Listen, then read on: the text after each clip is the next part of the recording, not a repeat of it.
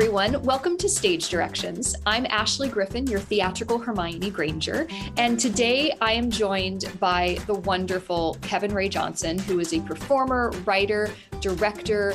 Um, he works with wonderful theater companies and he is a blogger for the Onstage Network. Um, so, hi, Kevin. Thank you so much for joining us today. Thank you so much for having me. I appreciate it. So, I guess start by telling us a little bit about yourself and your theatrical journey and how you got started, um, how you got connected to on stage. I'm sure a lot of our listeners have read your wonderful features and yeah. spotlight profiles. I was honored to be profiled by you recently. Yeah. Um, well, I just like theater has always been in my life. Um, my um, mother ran a theater company called Miss Mary's Playhouse in Minnesota. Oh. And yeah, that was like the first time I was ever I guess like the Wizard of Oz movie kind of like opened that door for me or cracked that door open because like my mom said when I was a, a, young young kid I would always quote all the lines from the the movie. Yeah, and that sounds like me. That sounds exactly yeah. like me. She said like and all my cousins always tell me like they always like jokingly say to me I'll bide my time because I guess that was like my favorite line in the movie. but um like um my mom ran a theater company and she did a, she did a musical called Purlie, which is a, yes. an all black musical, and it's one of the the second act um, there's a song called First Thing Monday Morning, and wh- I just remember being just in awe, just in amazement of like I was like eight or nine years old, and just hearing these booming black men, these baritone voices. I was like, okay, this is what I want to do. like in that moment, this is what I wanted to do, and then like so it was always around me. I would do theater classes, and I was always in like like I would do things like that, but I got really serious about it like I guess I'll be later on in the game, like I was around 15 or 16. That's when I was like, okay, this is I could I might could have a career in this. And then like when I did my like I did musicals in high school, but when I did my first musical in college, which which was Oliver, mm-hmm. I was mm-hmm. like, okay, this is what I want to do. I was like point blank. And um And wh- where did you go to school? I went to school. Um, I attended Montgomery College in Rockville, Maryland. It's a it's a two year school, mm-hmm. um, very underrated theater program there. Like you'd be like it's it's pretty amazing. I know um Brad, I think Brad Oscar from the Addams Family, that's yeah. where he started and things like that. Um, but like, yeah, he, um, it, it was a great program, and I, I went there. Then like, I had the choice to, you know, go to a four year school like to transfer, but I just I didn't finish because I I just wanted to jump into the the career, yeah. the industry, and so like I remember like you know thinking like, all right, I'm just gonna try to give a year or something of this and if nothing happens i'll just i'll go back to school like you know that's the safe route and luckily i was fortunate enough within like you know a year and a half to get to book a national tour with the kennedy center's theater for young audiences. So like my mom my mom and like i we both were like okay you're like actually really this is what you want to do. I'm like yeah this is the road i i've paid for me. This is what i want to do. So yeah i was I, that's just pretty much has been my career. I've been blessed and fortunate enough you know my even with the pandemic been like you know working at least in one show at least a year ever since oh. and things like that. It's, it's been it's been a blessing for that. And um yeah, but like, you know, and then like when I was at Montgomery College, um, that's when I really started getting into writing. I would take creative writing classes and things like that. And around 18 or 19, because I forgot to say this, I moved from Brooklyn Park, Minnesota to um, Germantown, Maryland when I was um, 15. Oh, wow. yeah. So like it was, it was, um, I mean, like the, to move through high school for any kid is tough. While you're in high school, it's a tough thing. But like that's so. Yeah, I started. I remember I started getting journals. I started writing journals and things like that, and then like those things started to turn into like little short stories and stuff I would write just for fun. And then I started getting serious about it when I was 18, 19, and I knew I wanted to like because I got into shows. I was like, I was always fascinated with like how a show was made. Yeah. You know, I was like, oh, I was like, how, like how did this get made? You know, so like I started taking creative writing classes, like playwriting classes and things like that. And that's when I just started really getting into playwriting, mm-hmm. which um, turned into like my my first play, which was a play called Life Inside an Open Cage, which was like chronicling my life while living with diabetes, mm-hmm. you know. And then the other play, then after that, I started working on a play called The Unbreakable Times, which, you know, is a play that like, you know, I've been working on to this day. It's been over 15 years. It's been fun like that. And yeah, it's just like that's been another fun little journey for me because I think the one thing I like most about playwriting is that you don't really have a time mm-hmm. table. You don't have like a, a deadline. You can take as much time as you need with the project.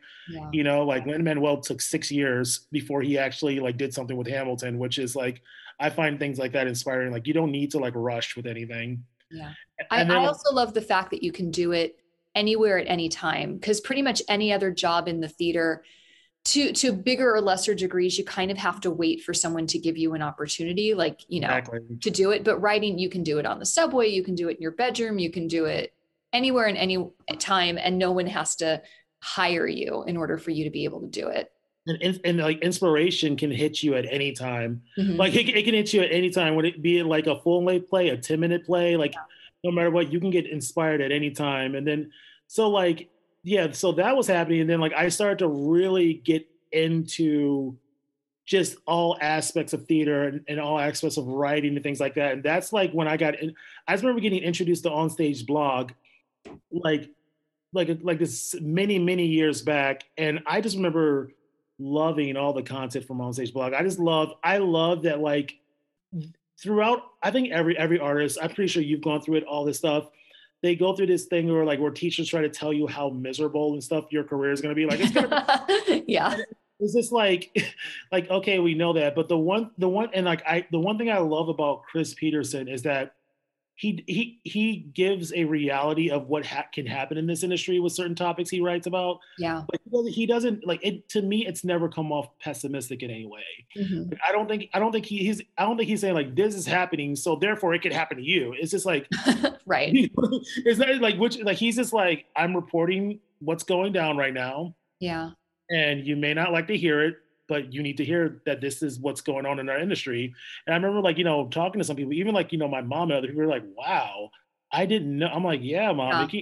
It, it's like that sometimes mom she's like and people are like wow i never i was like yeah and i remember there was there was a situation that happened um where he was very he like i reached out to him and he was a very he was very helpful and mm-hmm. very he looked out for me things like that and then um after that i wrote an article and I just was like, because I saw that he had guest writers sometimes on Onstage Blog, and I thought it was like, I don't know why, just because I was just like, okay, shot in the dark. I've never written anything like this, so he'll probably like no, you know.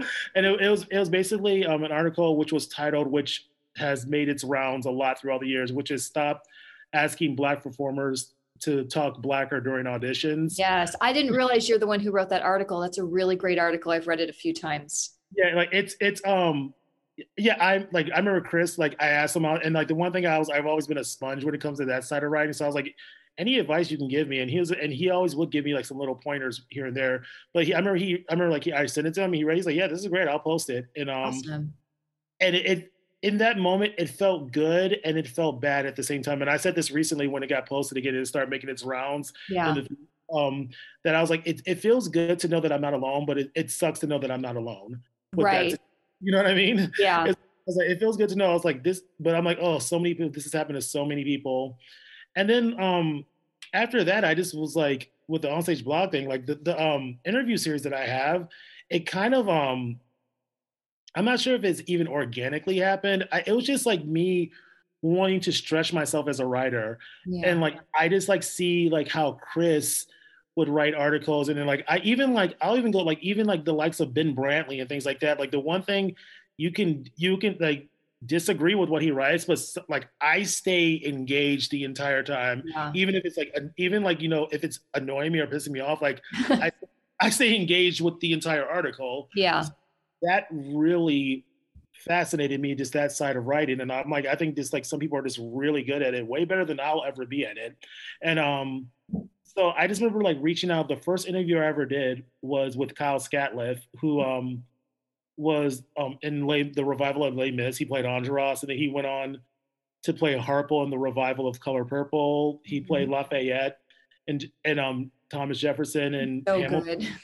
Yeah, like and he um played um he's he was in To Kill a Mockingbird before it shut down, and um just a stupidly talented actor and it's a really cool down to earth guy. Like a lot of people, I think a lot of people who live outside the industry think that like these Broadway performers are these like things that are just untouchable. Yeah, and, I, yeah. and they're they're they're humans just like everyone else. And um, I reached out to him and asked him, I was like, hey man, can I like write a a feature about you? Mm-hmm. And I mm-hmm. remember like he was really cool about. it. He's like, yeah, sure. And I, I just like I'm gonna. I guess I'll just send you questions and you can answer them. I think that might be the way to go because I, I had no clue what I was doing, you know. So I was, just, and I just like I wrote it, and he was like, yeah, and then like he was like, these are like the right questions to ask, Kevin. He's like, don't, because like I really am not someone who wants to. I just I'm always in, intrigued to know about the actor and things like that. Yeah. I, like if anyone, everyone who listens to this, whoever has come across my interview series, just know I have no hidden agendas. There's nothing behind it. I just really want to give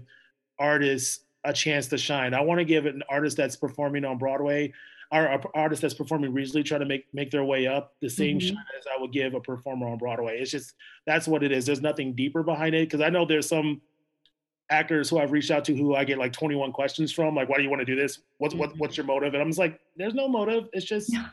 I, I followed your career. I actually saw you in a show. I think it's fantastic.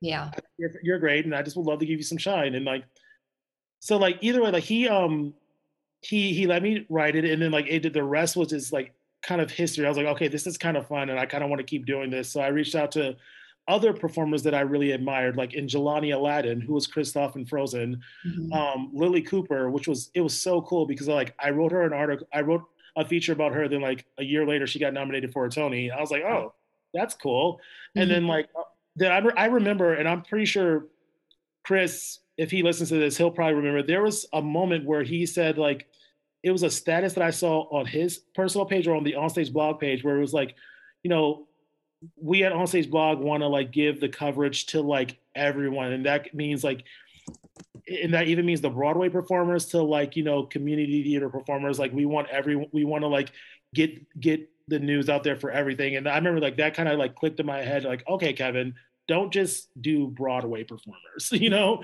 like yeah. reach out to regional performers, reach out to like artists who have never really.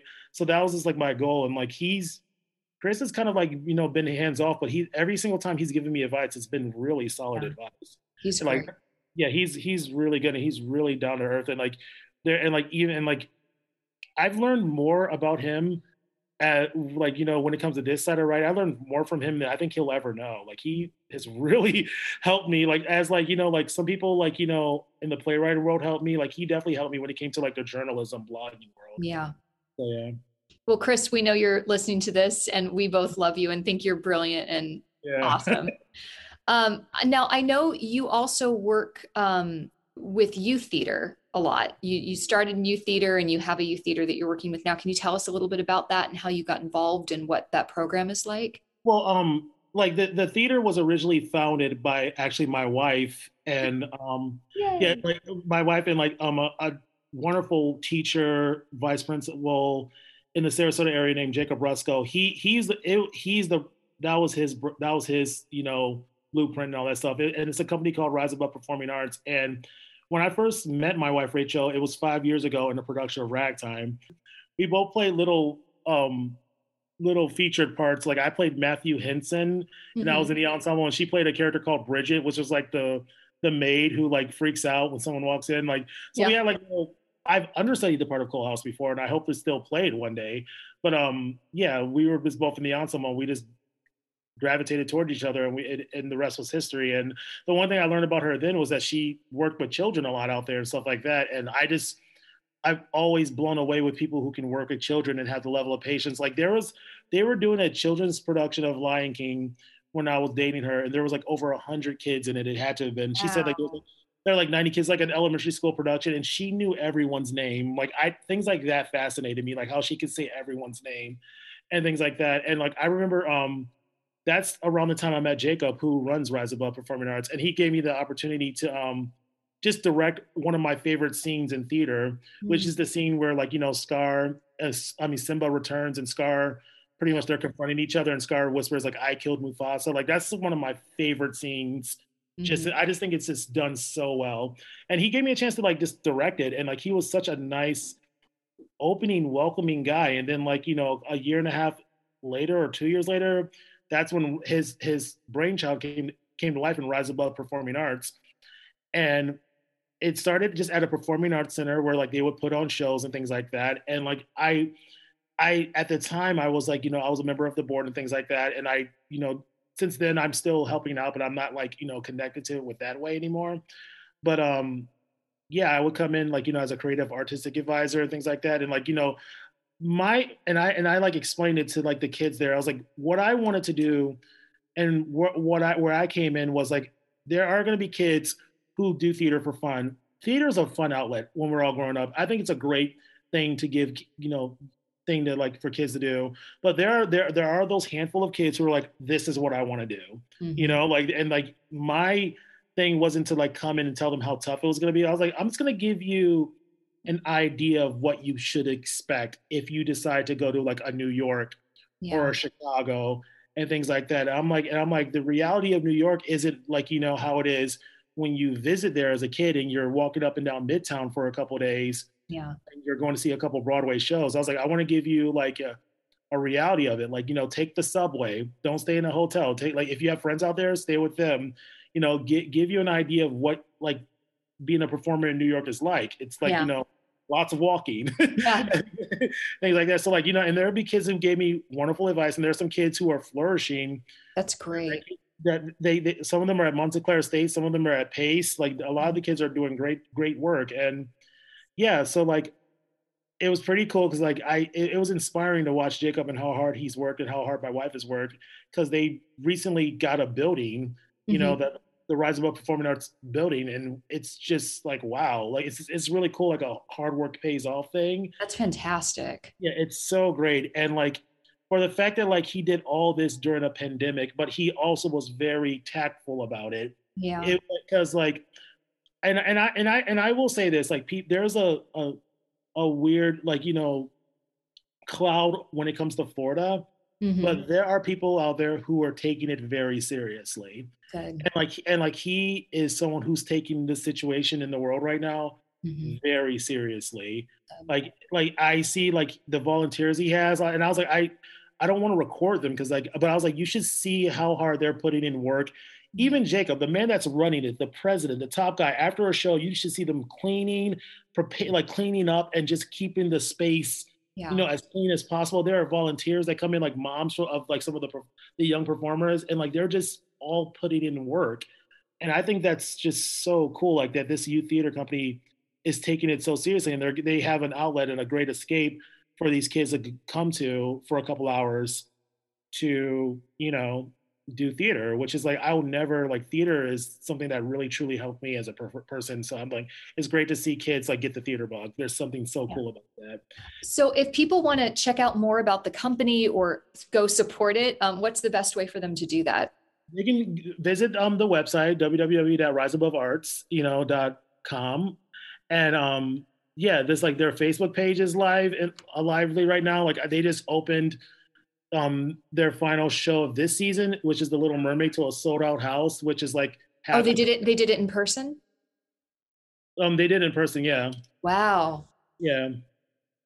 So, so uh, what, Sorry, what? I mean, riseabovearts.org, not com, .org. Great. But um, yeah, yeah, um, my wife was just giving me a side eye on that. but, um, yeah, like um, they're they're doing it in person, but like there's a lot of things they're doing. Like they they um have these clear masks for the kids like mm-hmm. that perform, and there are a lot there there's there's been like you know a big debate about if I could do masks on stage, but after a while when you watch it you don't um even notice them mm-hmm. like these like I, I think jacob even did his homework when it came to these masks because like you after a while when you're watching you're like i don't even notice it like oh wow cool and like they do they do live streams and things like that i know that's something that like you know they're still working on but like they do live streams of things mm-hmm. you know and like it's just it's just like basically trying to find a way to keep shows alive like it's and there's never even been like in the in the houses there's no i don't even think there's ever been like more than like 75 80 people in a mm-hmm. house or a sold out yeah. house, which is very, you know, smart as well. So and I know you have a big production coming up that you've been working on for a while. Yes. Um, the Unbreakable Times. So this is a play, like I, I, was saying earlier, that I've been working on for over 15 years. Mm-hmm. I when the the industry shut down, um, and like me and my wife were just kind of like, you know, sitting around waiting, figuring out what's go, what, what's going to happen. Like I knew that like we were going to come back, but you know, I think you actually everyone had that like, oh man, like what's what's it going to be like? You know, yeah. yeah, I'm still I'm still feeling that way for sure. Yeah, like you did. Everyone has that feeling like, oh man, like is this gonna be? Are we gonna be okay? But um, like when I um I remember contacting my wife last year, and it's like on the phone I was like, let's just hit the road, and I and I, she's like, where do you want to go? I was like, let's just make a road trip, like a 30 day, 31 day road trip. Yeah. We hit up national parks. We were all over the country and things like that. And I remember like when I um during that time, because like Unbreakable Times, like a lot of great things were happening with it. I was fortunate enough to um, see an industry reading presented of it on Broadway at the Hudson Theater for one night in their yeah. dress circle lounge. And then before that, it was at the Kennedy Center's Page to Stage Festival. And then like a year before that, we did a reading with the at the Dixon Place Lounge and Alex Brightman. Um, oh, I the, love Alex. Alex. Alex is great. Alex is probably one of the nicest guys who gave me gave me some great advice with that play because I remember like it's a coming of age drama, so he kind of knows that type of style and things like that because of like his Broadway debut in Glory Days. Yeah, and yeah. Like, and like, but like, so like he gave me some great advice with it. He's like, yeah, just keep going with it, though, Kevin. He's like, no matter what, keep going with it. Yeah. And um, and like, yeah, so like when I was on that road trip, I was like, okay, like, and like when we had we had a couple of bites and people, producers and stuff who were interested after the industry rating, but then the pandemic hit. Literally, like six months later, pandemic. Yeah. Um, and um, literally, and um, when that happened, like they just started backing away and things like that. Um, and it was it was it was really frustrating in a, in a moment. But like you know, I just was like in that moment, I was like, okay, yeah, it you know I'm I can't even be mad at these people because no one really knows what's going on, right, and things like that. And um, so in that moment, I was like, I'm gonna change my way of thinking. I was like, I kind of want just to create memories and things like that. Mm-hmm. And it was um when I contacted Jacob because I was like, I'm looking at like you know the alumni pool, and I realized that we had a really good alumni pool. So yeah. I was like, okay, these kids are now around the age of performing in the show, and they really. I was like, let's just bring it to Rise Above Performing Arts. I was like, let's nice. make it the first first professional production. I was like, let's pay the kids. Let's give them an idea of like long rehearsal processes because they're still yeah. used to some of them are still used to like the three hours a night type of thing. Mm-hmm. I was like, mm-hmm. let's give them like a 10 to 5. Let's do all that stuff. And I thought Jacob, because of the pandemic and all that stuff, I saw I thought Jacob was gonna say no. And he was so cool about it. And he was like, Yeah, let's do it. Um, and it was just so amazing. And I was I'm so thankful for it. And we we have a great cast that's a, a, a like attached to it and all that stuff. And it was just it's just everything's just falling into place. We're still trying to figure some logistics out with yeah. should we wear masks or should we not wear masks? I don't when know. When is it going up? It's going up January 8th. I mean, not January, sorry. Well, June, June, June 18th. And it's gonna be it's gonna run two weekends, June 18th, and it closes the following weekend on the 27th. Wow. Things like that. So it's it's pretty exciting. These kids are exciting. Like um the cast is Jonah McKinley. He's gonna be playing the role of Brandon. Todd Bellamy, who's playing the role of um Jake Owen DeMeo, who is just the rise above performing arts chameleon. Like I tell everyone this, I was like, he we've done a lot of shows and he's played Tony in West Side Story and he's also played the played Lurch in the Addams family. Oh, that's great. Yeah, like he like and like I'm I was like it, it sounds crazy, but he's literally played both roles. Mm-hmm. And um and he just got done playing um the lead in All Shook Up, um Chad. So like yeah, he's playing Carl and then the two female female is in the show are Isabella Yoder who played the title role in Carrie for their production of Carrie that they did, and um, Leah Henry, who just who's at her school right now. She's at Western Carolina. She um just she's doing a production of Into the Woods directed by Hunter Foster. So that's wow. really yeah. So like it's a really solid cast, and our understudies are really good, and it's just gonna be a fun time. You do know? you do you think this is something that with the developing original work and sort of adding a like a professional arm to the come is this something that you want to you think that the theater might continue on with in the future?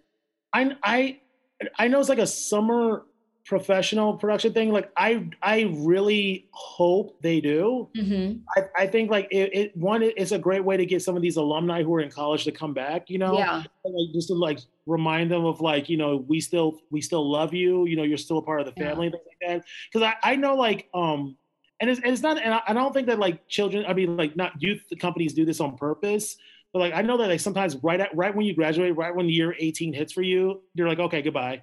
Yeah, you know? sure. I, yeah. Know I don't I don't want to speak for Jacob, but I know he does not want that when it comes to like the kids that graduate. He I think he wants there to be an energy of like, listen, the door's still open. You're you're still always gonna be a part of the family mm-hmm. and things like that. And I think, and I was just like thinking, like, you know, how can we do that?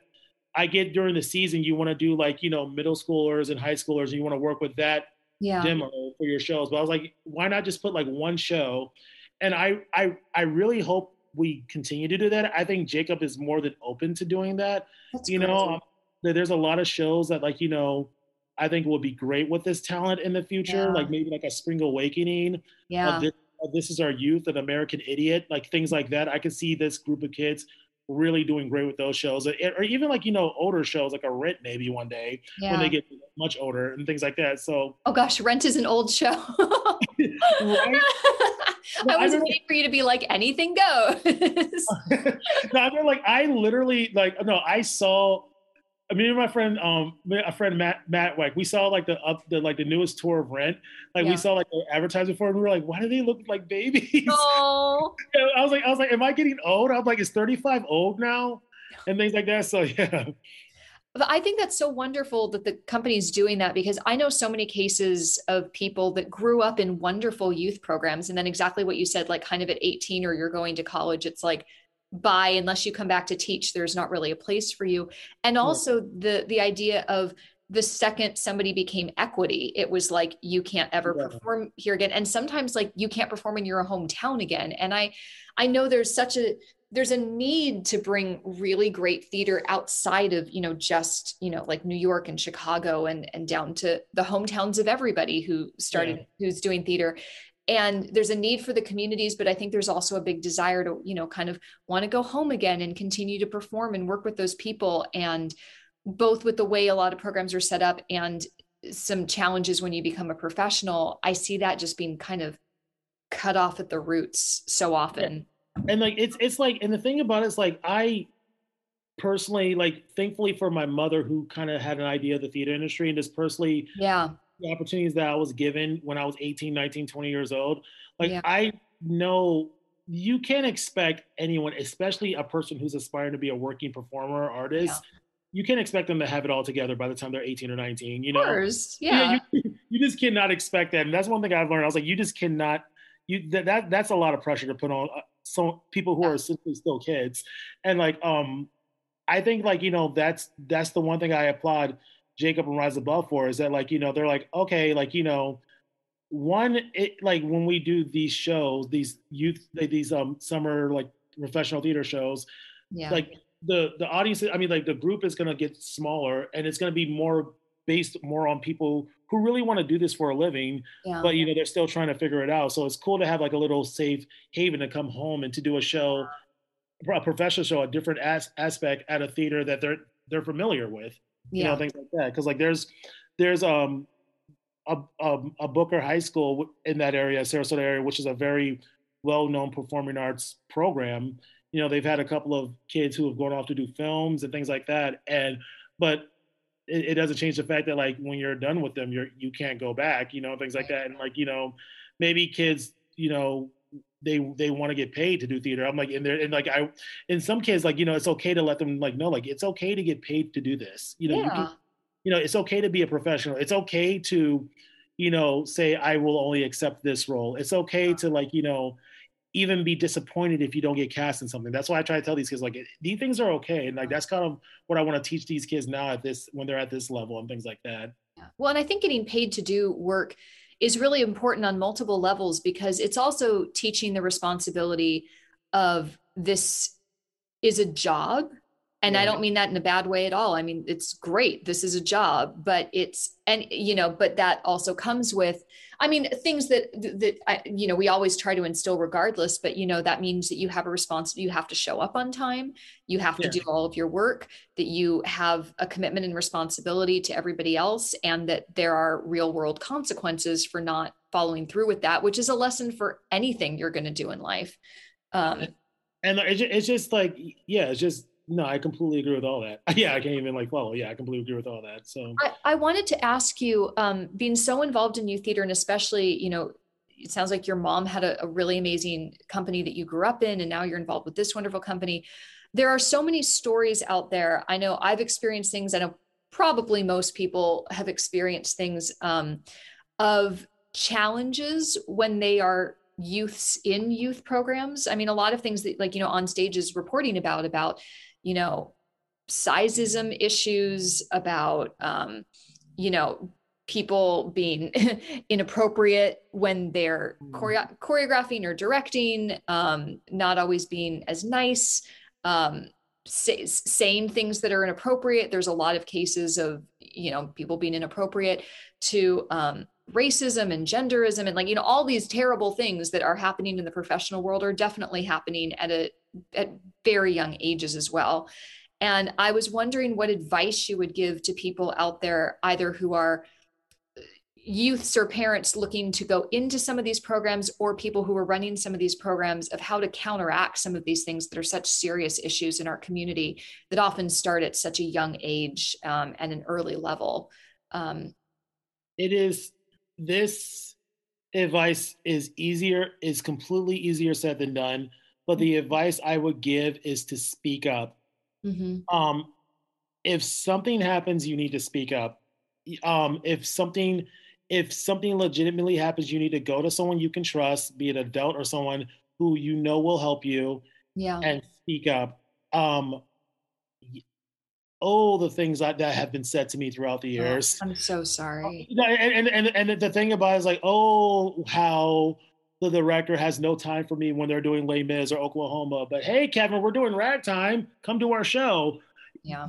Things like that. Like, it's just like, oh, it, it it's happened so many times. So, and like, it, it's like summer stocks like you know the the PTSD I have from some of these summer stocks I've done, which is like the, the cat the actors and the and the teacher and like you know the directors who are coming in to help and things like that i there are some things that i have witnessed you know that i don't like you know i don't feel i'm privy to like discuss because it happened to other people. Like i think there was one incident that happened that i witnessed with like a young performer mm-hmm. and i think that this is the reason why this performer doesn't really want to perform anymore. They still do it but i don't i think this incident is the reason why they kind of were like I want to do other things, or they just kind of lost interest. It might be because they grew up, and you know, when you grow up, you're you're into other things. But like, I think this is the thing that triggered it, and what started like that slippery slope of not being interested in theater the way they were. Um, I will tell an incident like I was talking about my school I went to, um, mm-hmm. and I did Oliver, and I remember when you're 15, I was a sponge. I was just I I had I loved the theater. I was a part of it, but I officially got the theater bug when I when I was like 17, 18. That's why I was like, oh my gosh, I'm obsessed.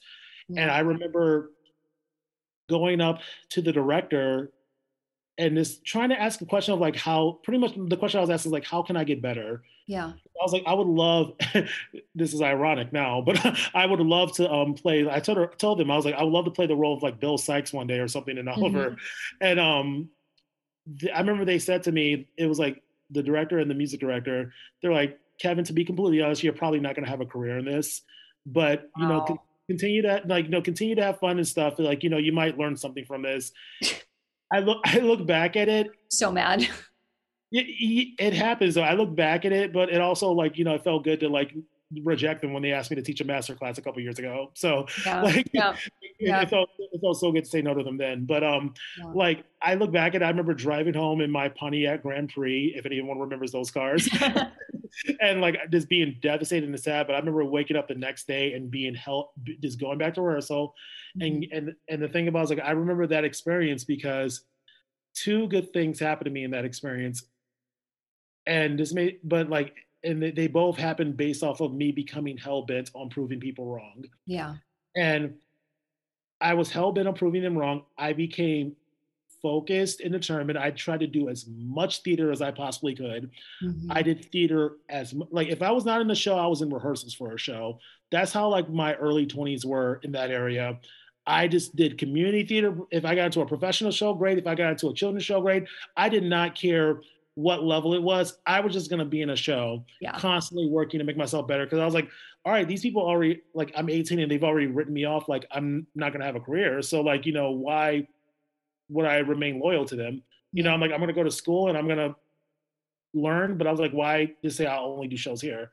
Yeah. You know, and the, the, one thing I'll give them is that they never like really like you can't do it. They shows elsewhere, which is I kind of appreciate it. Yeah. Like DC has a very big theater community. Yeah.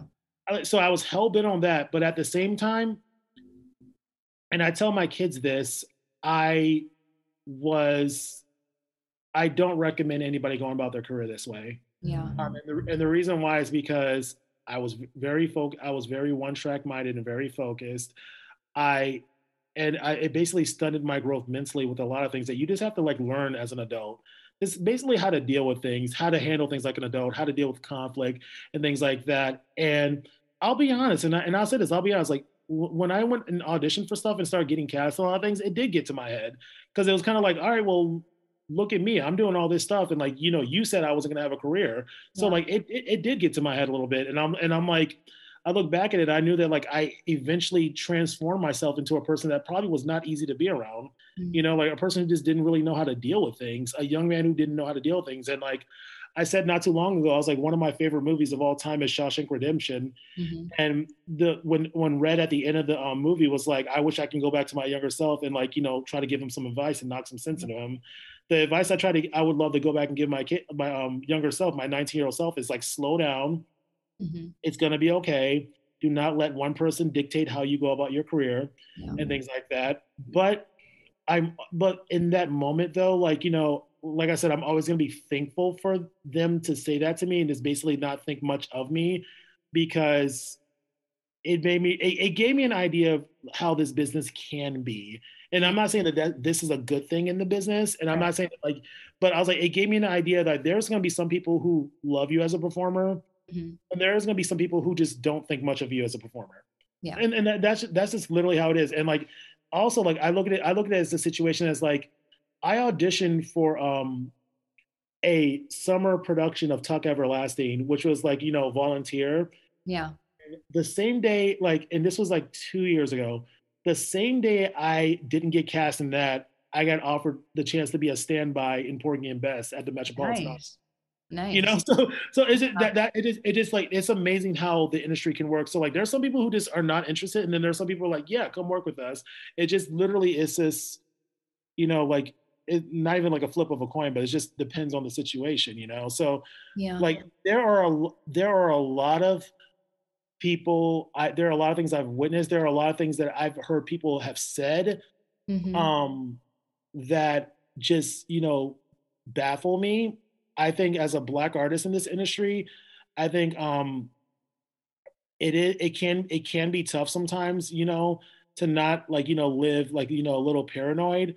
Mm-hmm. But like, you know, like at the same time, like, you know, there are a lot of good people in this industry. Yeah. But like, you know, like the, the advice I would say to people is just like when it comes down to it, if you see something going wrong, going wrong, if you see something that's like that's really bad, you need to speak up Mm-hmm. And I'm just going to openly say this because, like, you know, we're on stage blog, and I can say this.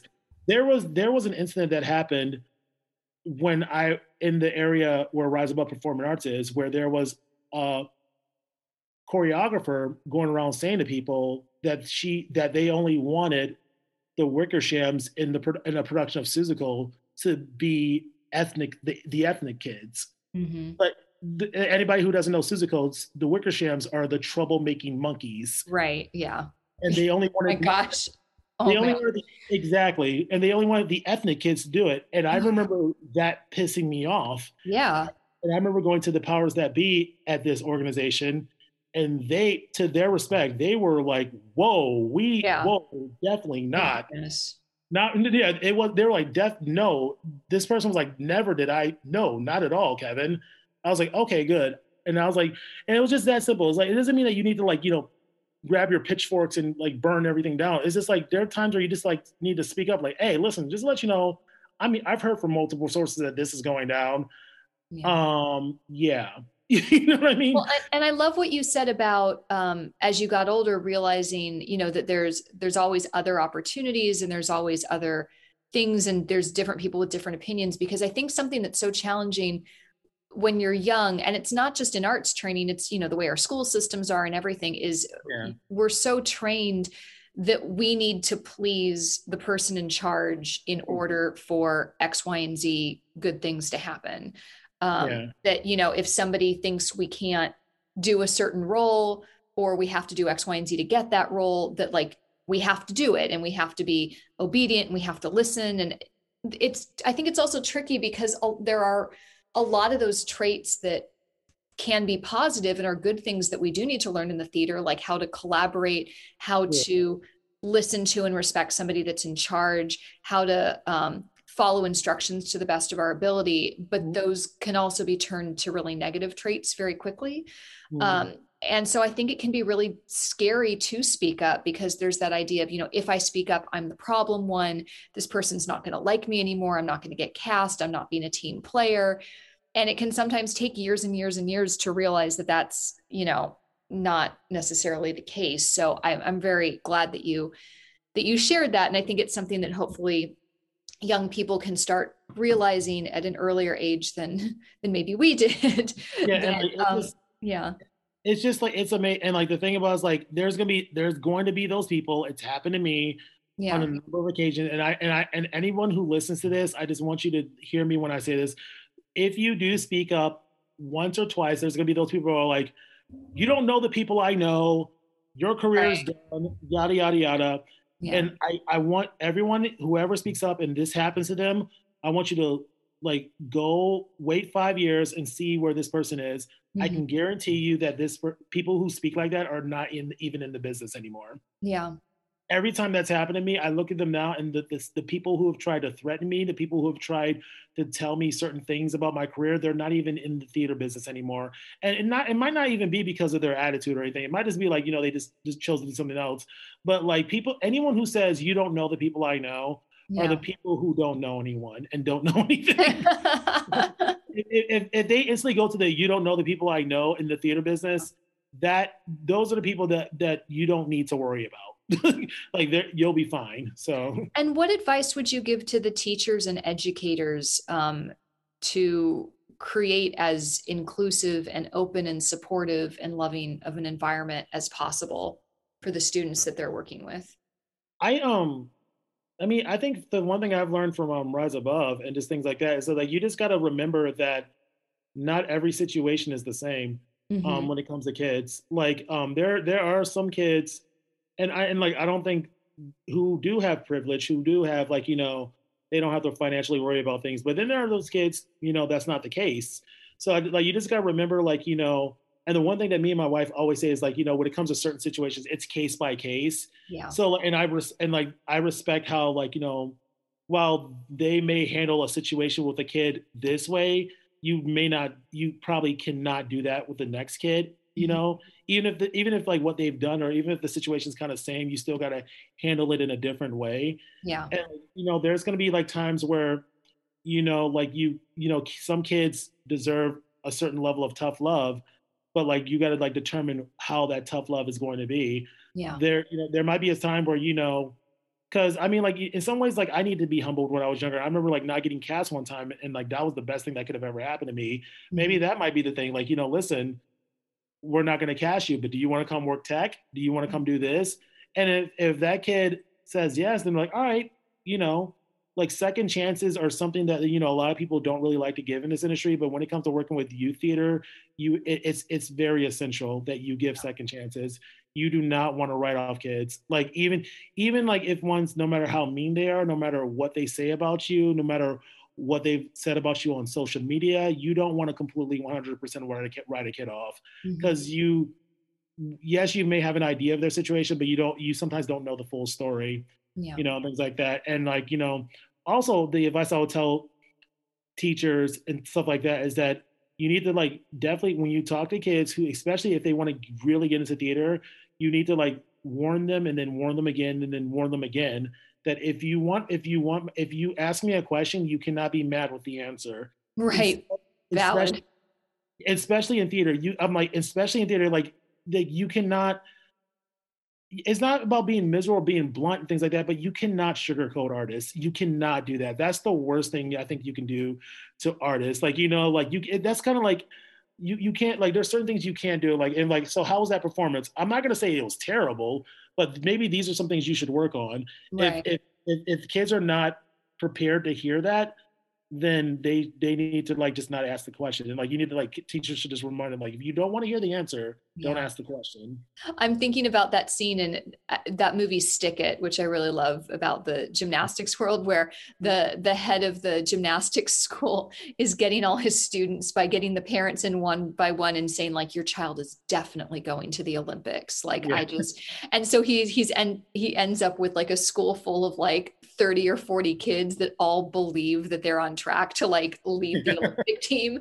And at some point, he kind of has to like face the reality of like, I maybe just said that so that you would sign up for my school. No, and the parents are all really angry. My wife but loves true. Movie, yeah. yeah. she, showed, she showed me that movie, so I know exactly what you're talking about. Like, and, it's like, it's, and it's like, but also like, I think of like, um,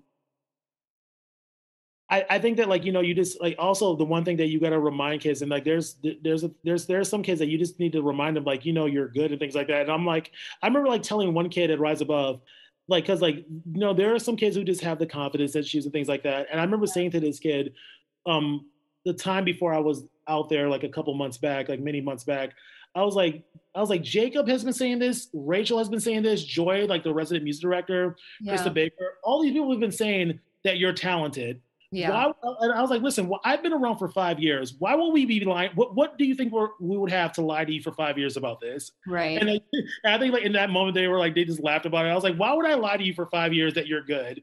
I yeah. was like, you know, because like there's some kids who just don't have confidence issues. And like you did a good job. And they they weirdly yeah. think that that's the opposite of what you meant. But I'm like, why right. would I?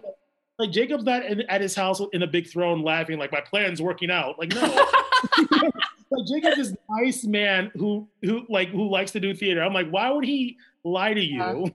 Yeah. like, what reason would he have? And I, I remember like saying that to them, and they just like laughed and smiled it off. I was like, okay, so you're getting it. Like, you're good, girl.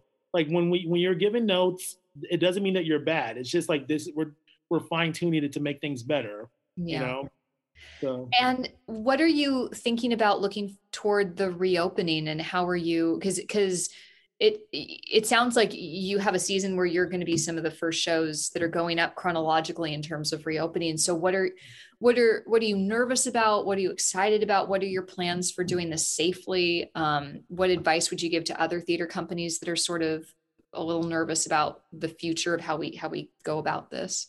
I the first advice i would give theaters is um, please stop looking at new york based on, like with how you're going to go about your mm-hmm. theater.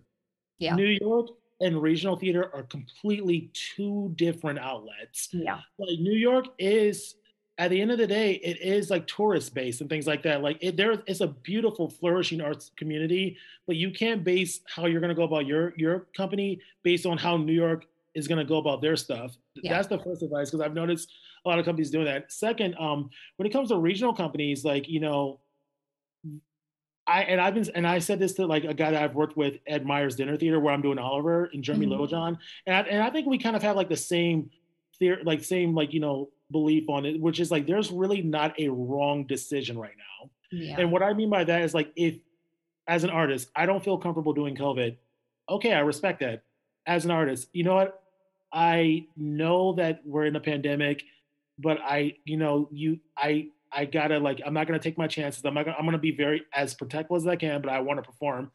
Okay, you know, like I think um like when it comes down to like companies, be respectful to that. Don't at this point like you know like if if you if actors do back out like you know I, I would say like maybe give like in a contract or if you have that like give us this deadline of if you don't feel comfortable doing this and if you yeah. don't it's completely fine.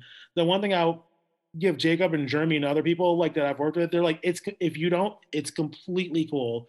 Yes, on the creative side, because my wife like choreographs a lot of the shows. It can, I, am pretty sure spacing it, that can get very frustrating, and I, I I can only imagine what that must feel like.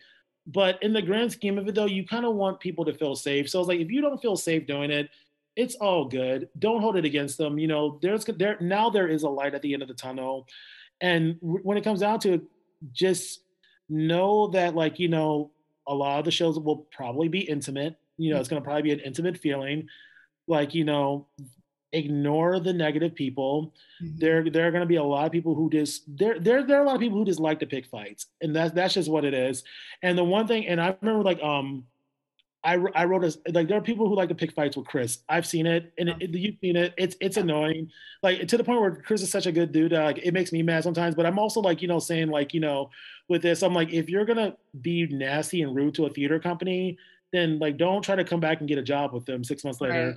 Yeah. If you're mad, if you're mad at what Chris is, if you're mad that Chris is calling someone out or Chris is like you know talking about a certain situation that's happening, yeah. don't try to contact him five months later when you know something happens to you. Yeah. you know what I mean? You know what I mean? I'm like, don't, don't like, well, oh, I'm mad at Chris for doing this, but hey, Chris, this just happened to me at this theater. Can you help me? Like, don't, yeah. don't do that. You know what I mean? It's like, so it's like, you know, this, when it comes down to like theater companies, there's gonna be a lot of people who have like issues with you trying to work, yeah. but just make it, just find a way to make it work, keep it as safe as possible. Yeah. And like the thing about like with companies, like, like I, I try to like defend certain companies because like you'd be surprised how hard people are working to make sure that this entity works. Like yeah. all the volunteer moms, like I said, they come in, they clean everything. They're cleaning down chairs. Yeah. They're putting in work, Ashley. Like these these people yeah. are putting in work to the point. I'm just like, you know, I'm like, New York, maybe you should take notes of some of these regional you yeah, know what I sure.